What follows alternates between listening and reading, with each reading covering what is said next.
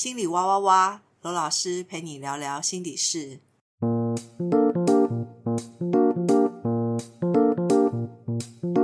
Hello，我是罗顺老师，今天依然是 K 子跟安安，Hello，Hello，我们来一起聊一聊那个可能大家比较熟悉的人物了。这个前几集、上一集都在讲那个历史人物了。我们要讲的是女歌手蔡依林，好、一样啊。你们对蔡依林的认识？蔡依林就是我们这个年代的女神，你怎么你怎么每次开头都是她是谁的你的女神或者什么？我上集好像也是这样我们？下次讲说哪一个不是 她的女士，对哪个不是你的每个都是我的女神。不是啊，因为去 KTV 就一定要唱蔡依林的歌啊，就是舞娘一定要跳一下。真的，我都唱倒带。倒带倒带一定要唱，但是舞娘才能跳舞。OK，By the way，我的主打歌是《爱无赦》。我我现在罗老师有被排挤的感觉，因为你们讲的都已经是我百八年没有在做的呃娱乐活动了。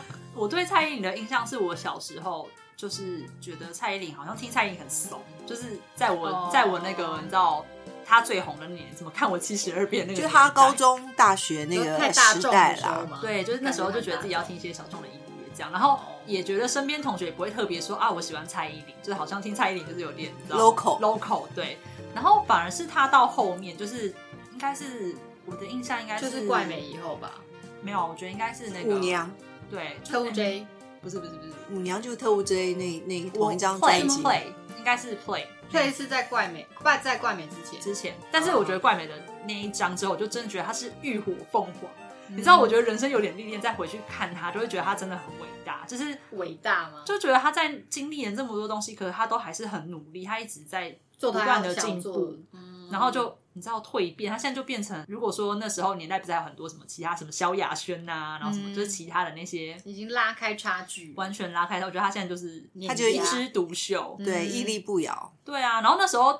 其实我那时候觉得他很可怜，他那时候做什么都一直被骂。就是我记得，就是舞娘那一张，他不是就说他好像还出了一个什么地才，就是说他会跳舞啊，就是他很他不是天生的舞蹈家。因为那时候大家很喜欢拿他跟萧亚轩比较，嗯就说萧亚轩随便跳跳舞都很好看，对，可是嗯蔡依林就跳舞就感觉就没有那么好看这样。可是我就觉得他真的很努力，不懈的努力得来的成就，嗯，让我觉得非常的崇拜。我看他最近有个新闻，也是他自己说那个怪美那一张，嗯，算是改变他蛮多的。对，真的，而且我觉得他后面就有很多都帮社会议题发声啊。就我觉得他除了从一个明星，已经变成一个社会的，就就是是有影响有影响力的。嗯，所以就是呃，我为什么想要聊这个蔡依林这样的一个人物？我觉得他也很有趣。一个人物他会崛起，然后屹立不了，就是他一定满足了这个我们社会大众内心的一个需求。然后他是完全正面，所以他就是有一个非常学习上进的一个形象跟人格。哦，哎，最近全年是不是跟他合作那个翻糖蛋糕？没有，他是他是就是监制，监制有个系列是他监制的不是，他不是什么翻糖蛋糕冠军还是什么的吗？就好像感觉业余兴趣也变成一个哦，很他当然业余厉害的事兴趣兴。趣好像是蛮多的。哦，然后就感觉他每个都做的很好。对啊，对啊，对啊，如果如果如果蔡依林就是跟我们之前讲过那个维多利亚，其实对我来对我来讲，他们两个是同一种类型，只是维多利亚她就是她走那个呃家庭路线，不是就是 Spice Girl 那种呃完全。呃，辣妹、呛辣高级然后高级、厌世脸，然后臭脸，嗯然后她就是很执着，他就是要跟贝克汉成家，然后生很多小孩，就是他就是这一方面的特立独行，然后他走到了一个极致。嗯，那我觉得蔡依林就是他在这一种非常努力向上、向进、上进的这一种人格上面，我觉得他现在已经就是也是走到了一个极致。嗯，所以，因为我好像知道他是处女座的，对不对？处女座，嗯所以就会知道说他内心那个意志力有多多坚强。嗯，真的很坚强哎，他很有韧性。他，真的很有韧性嗯。哎。而且他会说，他会呃创造出，就是说，如果我们喜欢或我们的小孩子喜欢蔡依林的话，在我们现在这个社会是完全被认可的。嗯，就如果你连妈妈说啊，你听蔡依林好棒哦，对，妈妈有这样吗？我不知道。没有没有，我我觉得我觉得 是哎、你你你如果说妈妈听到说你的呃 小孩是迷蔡依林，妈妈可能会觉得哦很好，松了一口气。如果是听你们模你们模拟一下。那啊好可啦是，如果听谁？MJ 一六这种很可怕的那种，就是比如比如说有些不是那么就是你知道社会认可的一个艺术的范畴，这样、哦可蔡依林就是他都很正面啊，就听完就觉得对对，然后他在他工作之余，他还去学技艺，然后学手艺。他就是我相信对家长来讲，他的小孩如果他很崇拜蔡依林，想要跟蔡依林学习，然后他还念呃景美女中，然后念辅仁大学，嗯嗯嗯嗯然后后面不断的进修。他还有出英文书诶，他好像是对教英文的书，他以前有英文系的、啊，对对对对，就他有英文超好，对对对，他还有翻过马丹娜的绘本，哇。对，但那所以有点久了。哦，是这种 是不是？可是这样好像又觉得有点很累耶，就他是不是之前讲说他是那种完美型的人格，就是走到极致？对对，你讲到很累，我就是你知道罗老师就很喜欢挖人家隐私，有没有？我不是隐私，就挖人家心理状态。就我通常对这种完美到或者是走到极致的时候，我就会非常非常好奇。你说他已经太特别了，他就是活在一个完美，然后学习上进的那个人格人设里面。他感觉不会放过自己。对，然后我觉得，呃，蔡依林就真的是，我相信她平常的生活一定是很有纪律，也是很严谨的啦。那就是我，我觉得好有趣哦，就是说，她内心是怎么样一点一滴，然后逐步走到这样子的一个，就是说他他工作跟生活就是就是合而合而为一。嗯，然后完全就是好像我们说教科书 上面的，他的闲暇之对 闲暇之余，然后休息的时间就去学做翻糖蛋糕，翻糖翻翻糖蛋糕。听说他还学很多其他他有的，编织，对他不是之前就是每一张专辑他会有新的挑战啊，就是什么。不是有什么彩带舞，然后什么那个体操选，然后对芭蕾舞，他是有跳过芭蕾舞，但他后来就说他没有特别在要给自己这样一个设定。那为什么他要这样？不是我的意思是说，因为他后来感觉比较放松。哦哦，就是说，好像他有一段时期感觉就是在追求某种突破就是自我，或一直是被称为地才的那一段时对间，他就是一那个人设很，那大家后后面就比较放松，我觉得。嗯，你们原谅老师，什么是地才啊？地才就是因为天才，就是说天才很有天赋啊。哦天生天生他就是就很有天赋的人，对。就是跳舞跳的很好，长得很好看，然后唱歌很好听。他就自以为自己是地才，因就是为他那时候出了一个，好像出了一个影集，那个纪录片还是什么的，他他就命名是地才，他就说嗯。这些都是他努力练成的，他也不是天生会跳舞，不是天生会唱歌，嗯嗯。他都是靠努力得来的，这样，所以叫地才。嗯。嗯嗯嗯，所以所以蔡依林真的是很鼓励人心哈，就是说你如果生活或者是你就是完全按照计划上面一点一滴去执行，然后不放弃，是真的会有成就的欸。对啊，我就看了就觉得很励，我就觉得他是浴火凤凰。现在我被骂没关系，十年后你再看看我。所以它是一个很好的例子。那个例子就是我在线上读书会上课的时候，常跟你们提，我们就是选择一个我们有兴趣或想要去做的事情，然后我们就不要间断，嗯，然后一点一滴努力的时候，一门深入，一定会有所成就。所以我觉得蔡依林就是非常典型，就好像你们讲的所谓的地才，但大家心里面都想当天才，对不对？就是当然啦，老师。为什么呢？老师出考题，你说为什么想当？因为我们懒惰。没有错。老师会不会最后所有的答案都是因为我们懒惰？但是懒惰就是不容易有成就。惰性其实惰性就是说，大家就是总是感觉就觉得我现在能休息就休息一下、啊，然后热度，，对对，然后是那其实懒惰也没有关系啦，就说那你就不要抱怨啊，你就不要抱怨说哎我没有成就，可是人好像不是这样哈，人就是说我又要轻松懒惰，然后我又希望有成就，对了，没有老师，你知道你在抱怨的时候，你最希望听到就是这个东西那么难，就是哎，没关系啦，大家都一样，你这样就可以继续沉沦。那跟你讲买房子的理论是一样的，就房价很高，所以干脆不要买了。对，大家大家都会反正存不到钱抱团取暖说，哎呀，这怎么可能买得起？然后就可以觉得可以不用买了。所以那个安安那个自我欺骗的那个能力实在是有那蛮。个自我欺骗团体，自圆其说，自圆其说，自以为是，自我欺骗，我就是大家的模板。千万不要像安安一样哦。有了，我们要努力跳脱。但我我我就是会觉得，其实蔡依林对她自己的生命目标是非常非常清楚，就说她要走的那个路啊，她每一次在做选择的时候，她就是奔向那个她呃要设定的那个目标走。我觉得这一点其实很困难，他是很目标型导向的人吗？你知道，人如果没有长远的方向的话，他其实是很容易变化的。嗯，就像刚刚大家你们有提到萧亚轩，嗯，其实如果以萧亚轩现在的状态，就是说你们刚刚说他是天才嘛，就是一般的网友说他是天才，可是你知道路遥知马力啊，你经过十年之后，嗯，如果天才他没有好好的琢磨。就是龟兔赛跑的概念吧，是真的，是真的。就萧亚轩的那个状态，不是他不好，而是就是说他的家庭背景，还有他的目标，可能爱情啊，然后恋爱啊，对他来讲是呃优于那个工作，工作干扰他的东西。对，可是老师像这种目标，叫怎么设定？就是你怎么样？我觉得他一定是找到他人生的，他可能有一个他最终的 role model，是不是？他觉得我以后一定要变成这样的人，所以在中间我的目标就是我会一直往那个地方去选择。就是你要怎么样去设定跟想象？我觉得这边有个迷思哎，我觉得安安提出来问题很好，就我们都会误以为说我们要先定好目标，所以我们才知道怎么努力才会有结果。其实我要跟大家分享的，就是说。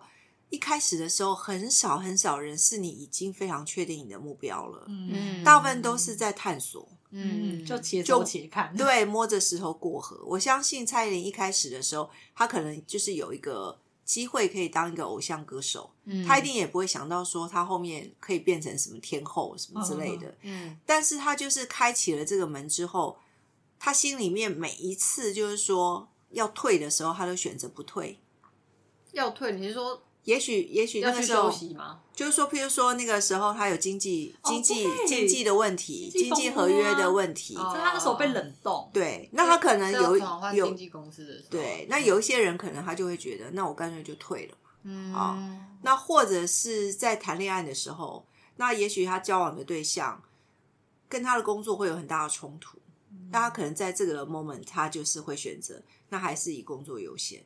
嗯，所以就是说，他是在每一个选择的过程当中，然后开始走到了这个方向，走到了这条路。然后他因为工作跟生活完全结合在一起，他到现在变成一个巨星的那个模式。他是每一次都是选他现在这个方向的抉择。其实这给我们很多的启示，就我们常常没有成就或者没有钱的原因很简单，就是因为你变来变去。可人为什么不能变？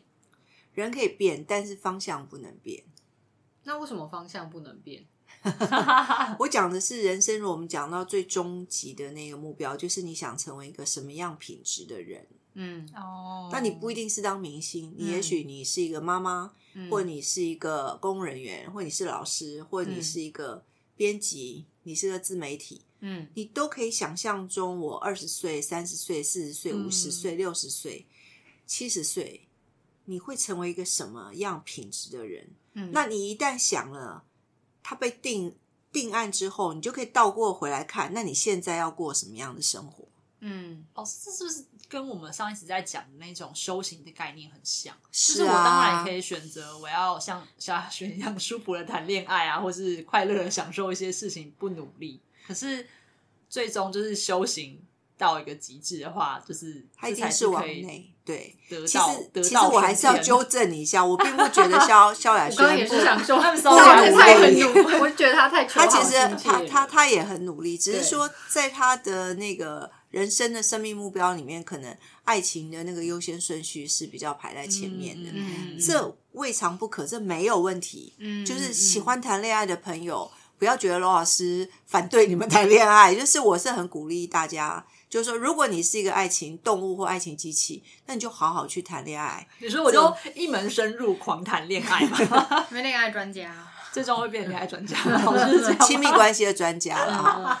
我我的我的意思是说，但你要知道，谈恋爱的过程，它是会有很多内在的变化，因为你要跟另外一个人相处，对，它的变数对 变数很高。嗯。就是谈恋爱也是修行，嗯。你想在工作上有所成就也是修行，嗯。所以这些都没有问题。嗯，但人就很有趣，当你谈恋爱的时候，你就希望你工作有成就，嗯然后当你在工作的时候，哦你又觉得自己一个人好孤单，然没后你你觉得你要有人谈恋爱，就是这个是人的无名，就是明就是眼睛未开，哦哦，无名是那个名，我刚刚以为是很莫名的那个，不是，就。是就是也是莫名其妙，就是你知道人在 A 的时候他就想 B，嗯，然后在 B 的时候他就想 A，哦，所以所以你的意思是说，我们没有成就，就是因为我们一直在看那些我们没有的东西，就是一直要往没有的那个地方去，想要补足那些没有的东西嘛，对，这也是个变来变去。就是人，这就是一个大脑的运作。我们是习惯性，其实我们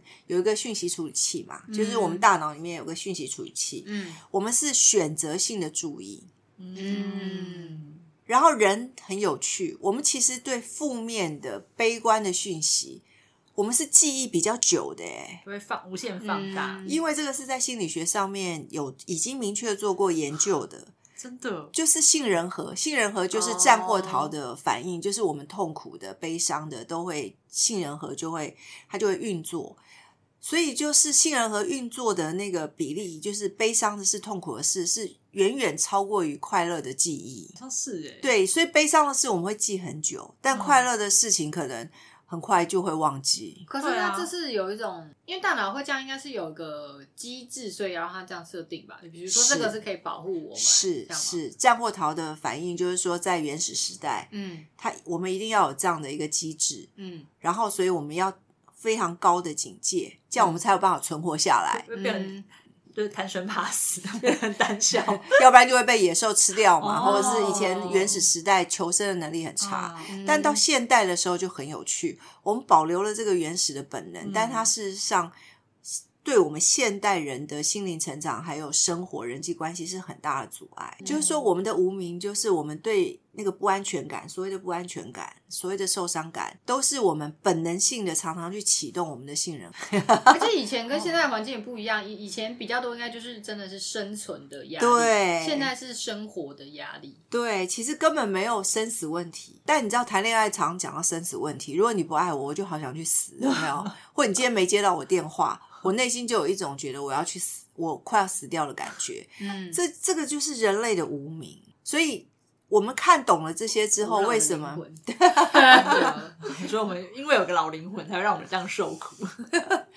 就是那个东西就留下来了。对我们就是一直就是我们有这样子的一种原始的设定。那我们为什么要呃所谓的修行或学习，或者为什么要有僧人心态，要有禅定的力量？就是我们不要被这种杏仁核这种原始生存的本能所绑架，或是被牵着走。真的，天哪！哦，你譬如说你，你如果可以看，你可以超越这一切，你在谈恋爱的时候，对方就就比较好相处啊，你不会因为他 有没有突然要死要活？对动不动就要 死要活讯，息？已经过了三分钟了，大家现在笑，但我们在谈恋爱是不是都一直真的，一直这样子搞、欸？哎读哎不，回，真的就是对啊，而且我们有很另外的无名，就是我们觉得我们悲伤挫折的时候，我们的另一半一定要接住我们，这太、哦我也觉得这也太奇怪了。真的好讨厌“接住”这两个字哦，就是到底 为什么你不想再接了？是不不是？到底为什么要接住你啊？嗯 就是你自己不能接住你自己吗？你自己都没办法接住你自己，为什么不能自己为什么要别人接住你？不是不是，可以的，可以的，但我们不能够预期或要求或强制另一半一定要这样做。嗯。对方愿意这样做，他是出于他自己的意愿，意愿。对啊，是一那这样种爱啊，就是我或是出于爱，对想要接住。你，对你不能拿着刀说你为什么不接住我？不然就是对会变那种勒索啊。对这已经变成一种勒索。哎，我们这一集蔡依林讲到 恋爱关系、亲密关系，我觉得好棒哦。因为昨天有讲到萧萧亚轩，对，所以呃，我我我相信就是呃，萧亚轩跟蔡依林他们在呃人生经历很多生涯抉择的时候，因为他们都做了不一不同不一样的选择，嗯所以蔡依林现在会她会呈现她现在工作上的这样的成就。那萧亚轩他可能就是去经历人生的那些沧桑，那些际遇。我我觉得这好像就是两种，没有说这好像就是两种生命形态，就没有错。你你想要修行什么地方？比如说我想要发光发热，我就可能要像蔡依林那样，对；或是我想要在爱里面学习很多关系的东西，我就是要像萧亚轩一样的勇于去爱。那其实我 觉得萧亚轩他也没有不想发光发热啊，可是我一直有一个很好奇的地方是，为什么他会一直受伤？就是他为什么会一直就是在工作上努力的时候，他就会让自己的身体受伤，然后那个受伤就会让自己必须去休息。然后会不会是会不会是哦潜意识的？对，然后我就我就是在看那个不愧就不愧是我的学生。对啊，其实包括受伤、意外、生病，常常都是是潜是我们自己潜意识要的哦。因为他就大概个三四年，然后就会发生一下，然后他就会再消失个，因为他没有，就是他不想。对啊，我觉得某种程度可能是种逃避，我就觉得很妙。但是这样讲会不会有点，会不会又被延上？没有，我我是真的想知道，我没有没有，就是觉得他偷懒还是什么什么之类。其实以以练舞的强度跟难度，蔡依林应该是远远超过萧亚轩的。但是蔡依林为什么？当然她身上有伤，但她没有那种呃，好像会影响她工作的伤，是因为蔡依林所有的苦练，她是为了。工作要完美，或者或者是圆满。所以他的身体的那个这个怎么保护自己，一定是在他的考量。这可能就是天才跟地才的差别啦。那天才就会觉得说，我只要在出唱片前，或者是我在演唱会前面，可是我去纽约练一下，对对对，诸诸如此类。然后事实上，他后来也都表现的很好，所以他就会用这种模式一直对，就是就是他会一一直用这一种 模式。你是在避免被演，我怕被粉丝骂。粉丝骂？但你知道，人就是一门深入，或是长期观察下来的话，我们就会知道地财的方式是比较，它是它是比较不会有风险的，就是那个风险不会那么大。是不是因为我有个目标，我一定要去达成它？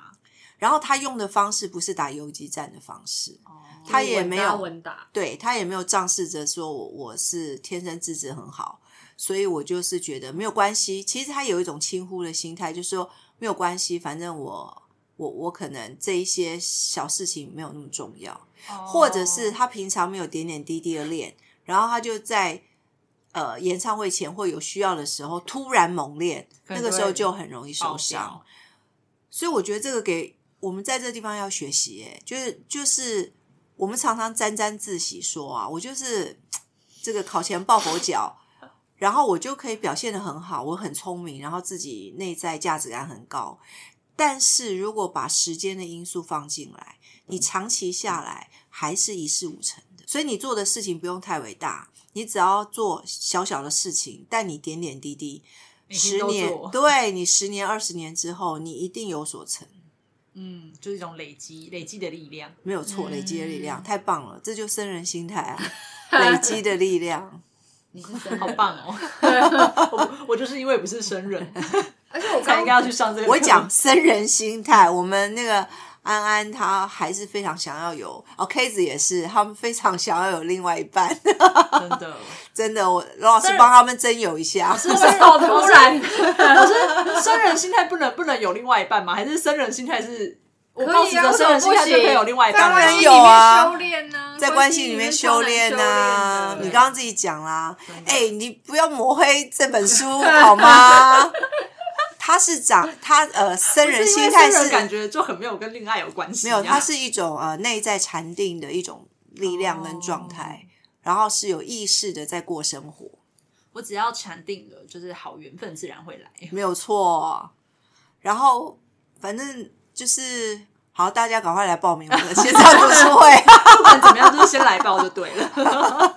所以，我我我觉得讲到这边就可以提到说，我觉得蔡依林在她的工作上面，她是很典型生人心态的一个人。嗯，有没有？哎，我觉得就对上了，有没有？才会对。然后你看，她即使单身哈，就是没有所谓的那种爱情啊什么的。然后她是透过去做那一些，你说编织啊，或是呃。呃，什么翻糖翻糖蛋糕，那个都是要非常非常细心的。其实做那件事情的时候，都是进入一种静心的状态。嗯，你知道心里很杂乱或者很粗枝大叶的人，他是没办法做好这两件事情的。好然后他又是单调的动作重复做，这是真的是种修行，是不是 在那是不是边敲木鱼，或是修行不是敲木还是什么单脚站立，单脚站立。我觉得我觉得有安安在好棒哦，因为老师那个一直喜欢纠正别人的需求，都一直得到满足。可是就是我存在的意义啊！我就是要讲一些废话，让你来纠正我。好棒！那我也要提，他年轻的时候一定也不知道，跌跌撞撞，也是摸索的，也是不清楚的，也是年轻的。但是就是在他每一次做选择的时候，他都是去做那一个其实比较辛苦的，然后还有就是呃，朝着他自己原来设定的目标往那个方向去做选择，然后累积了将近二二十二十年下来，就成为他现在的这个成就。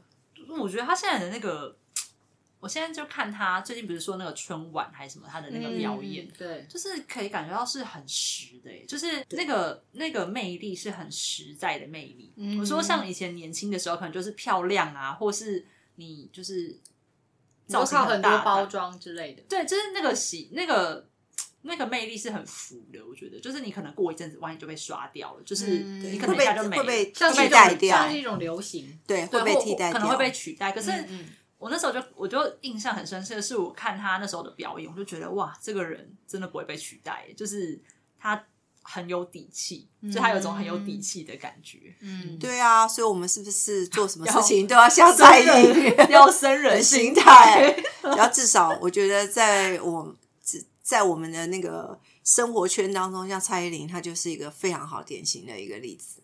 嗯嗯，嗯，好，我们一起努力吧。K 子有要讲什么吗？我只是在想说，我们好像就是没有提到那个中间，他就是因为最前面我们有提到他是从怪美的那一张，嗯嗯然后他才开始就是做比较多概念式的专辑，然后那些概念其实都是来自于他对他自己生命跟生活的，反思，对对对对对，然后他其实、我觉得应该也是差不多那时候吧，就是他之前那时候我跟李哥太太，然后讲那个被讨厌的勇气，嗯，嗯，然后所以我觉得也差不多是那时候大众很比较认真在讨论身心灵的这些事情吧。因为蔡也因为蔡依林那本书非常的畅销，然后大家才认识那个概念。应该那本书本来就蛮畅销的吧？是吧表演的啊，我知道，不是是不是非常是脆弱的力量啦。哦，对对对对对，脆弱的力量。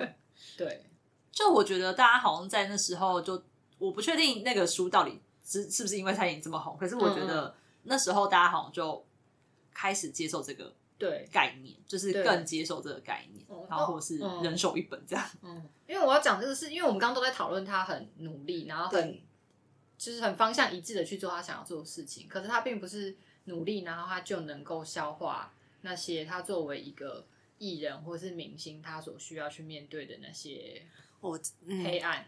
对我我我我可以理解，就是他为什么让我觉得就是很值得学习、很可贵的地方，就是说他除了他的那一些呃表演或他所有的成就，不是只有满足他的小我，嗯，就他个人他私人的一些需求或欲望，其实他也有那个社会关怀。嗯嗯对，然后他会关怀那个，他就会对有某一些社会议题，然后他会付出关怀。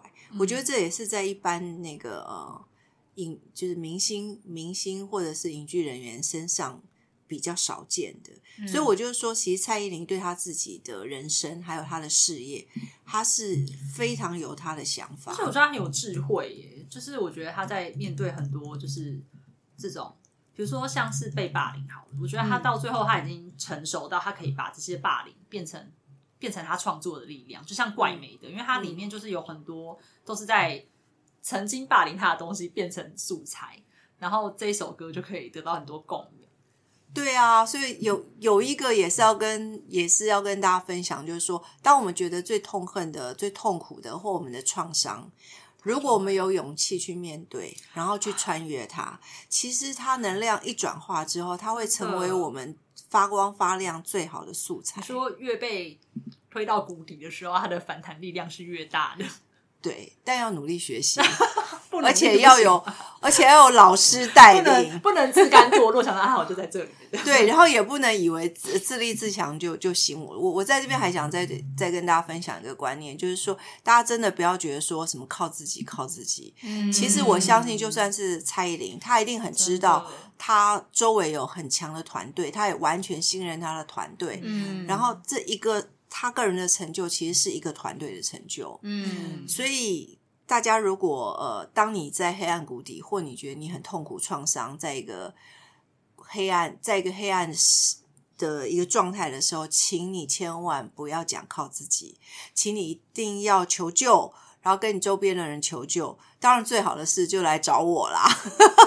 对我我我我最近我其实觉得这个也蛮妙的，就是我不懂为什么不做这件事情耶因为我比如说我身边哦这样，我身边的人或是什么，就是当他有些问，就像是感冒好了，比如说你生病，你会知道你要去看医生，就是你不会想说好，那我就躺在家里面自己就好了这样子。对，可是我不懂为什么，比如说像一些心理的问题，因为我自己情绪啊、心理啊、生涯啊、工作啊、啊关系啊因，为我觉得这种东西也都会让你很不舒服啊。那既然你不舒服，你为什么不去看医生？就是或是你不去找找方法来治疗它，而是你嗯却很天真的觉得你可以自己躺着就好，就是。嗯，或是我自己看一点，就是自己买药来吃，或者是自己去嗯拔药草，这样煮一煮，感觉就会好，就是很不合理啊。那个逻辑跟那种观念好像还没有被建立起来。所以所以人有很多无名嘛。嗯，那种非理性的信念啊，而且会死守的觉得这样很对。